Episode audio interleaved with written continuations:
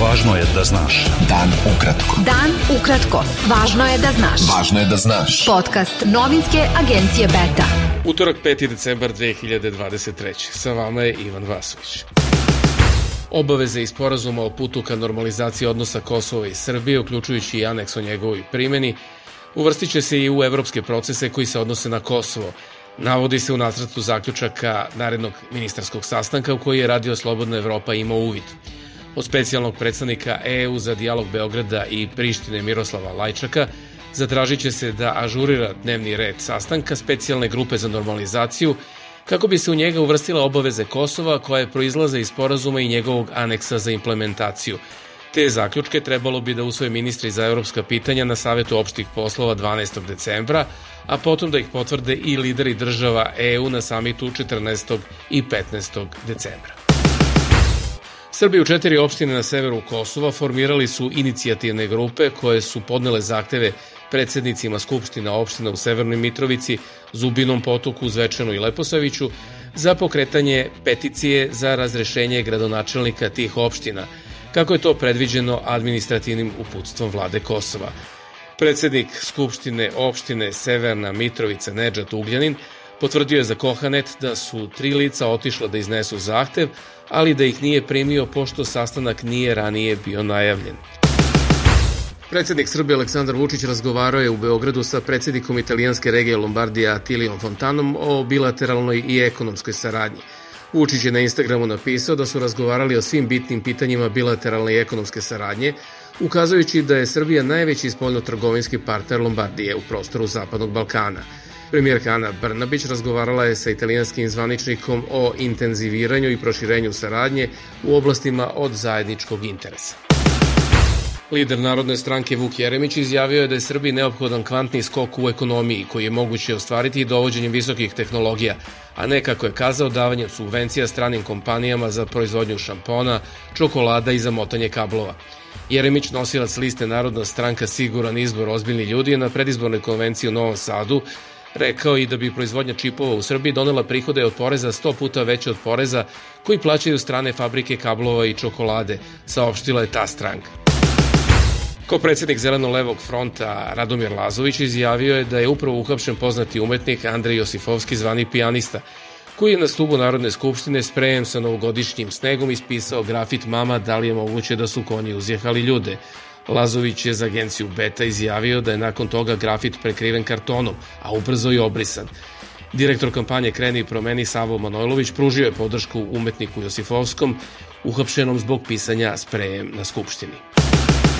Prema mapiranju koje je u 24 opštine i 184 naselja sprovedeno od juna do oktobra ove godine, 785 osoba je u riziku da patridija izjavila je izvršna direktorka nevladine organizacije Praksis Marijana Luković.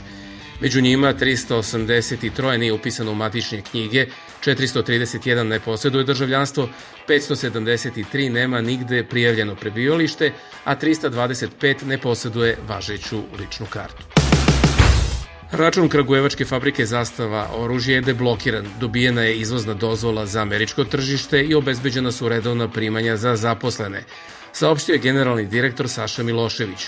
On je naveo i da je fabrici uplaćen novac za novi investicioni ciklus. Kompanija Srbija Zijin Mining dobila je u Privrednoj komori Srbije nagradu za poslovni uspeh, zahvaljujući, kako je obrazloženo, odličnim poslovnim rezultatima postignutim u ovoj godini. Banke u Srbiji su prošle godine zaradile 742,4 miliona evra, skoro duplo više nego godinu ranije, a za 9 meseci 2023. već su preskočile taj profit, piše list danas. Prema kvartalnim finansijskim izveštajima banaka za 9 meseci ove godine, 20 banaka koje posluju u Srbiji zaradilo je 865 miliona evra. Rast kamatnih stopa učinio je bankarstvo vanredno profitabilnim poslom u poređenju sa periodom kada su kamatne stope bile na istorijskim minimumima, navodi danas. Beta. Dan ukratko. Budi u toku.